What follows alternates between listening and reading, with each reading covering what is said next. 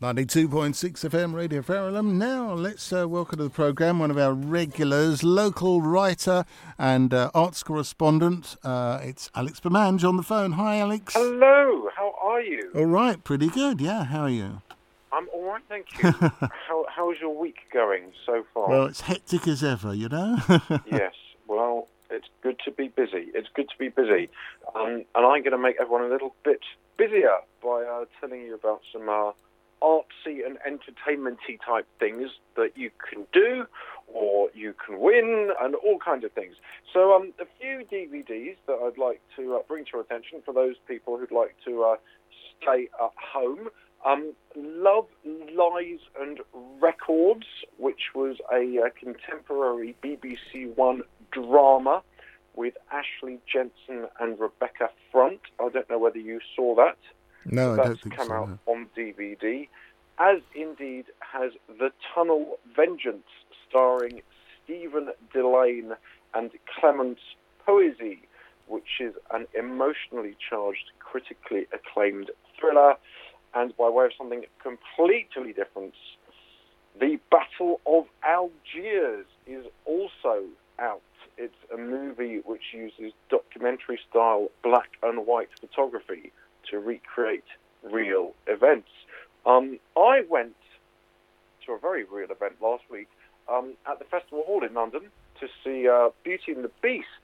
Um, you know, more and more there are these events where you can watch a film and have a live orchestra providing the soundtrack. I don't know whether you've been to any of them. Um, no, I don't think I have, Alex, Well, but They um, can sounds be very interesting. good. And this one was actually particularly good.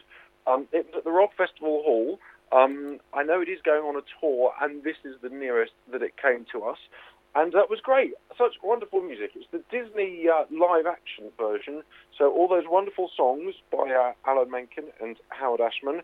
Um, and it was really good. Now that has now happened, but I did take up a um, pick up a flyer while I was there for uh, a whole load of these, which uh, the same company that was promoting this one, that's called Senbla, is actually doing at Fulham Palace in May, and they're doing the same thing with Jaws, Titanic, La La Land, and The Godfather.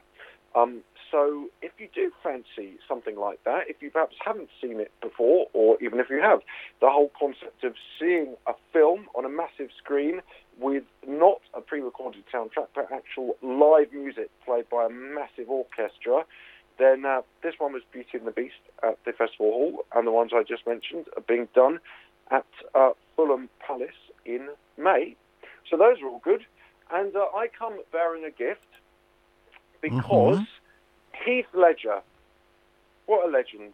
Yeah. Are you a fan of Heath Ledger? No, not not really particularly, but uh, I think um, there are a lot of followers, definitely. There absolutely were. He fully inhabited life, Yeah. leaving not just traces, but laid bare great swathes of himself for an adoring public to ponder. And I Am Heath Ledger is a DVD which depicts an extremely gifted and versatile artist whose talents span a broad array of mediums, including acting, producing, directing, screenwriting, photography, painting, poetry, and music. It's out now, and if you would like to win a copy, I want to know, and this is something that the Heath Ledger fans will definitely know, what was the last line uttered by Heath Ledger in the last film that he made? So, what was the last line spoken by Heath Ledger in his last movie? Gosh. The all important telephone number, 01727 839, 926 that's 01727 839. 926. We're good at that. All we right. are well practiced. Okay, We that's are. lovely. Thank you very much, Alex. That's again, right. I'll speak speak again soon. soon. Yep. Cheers then. Bye.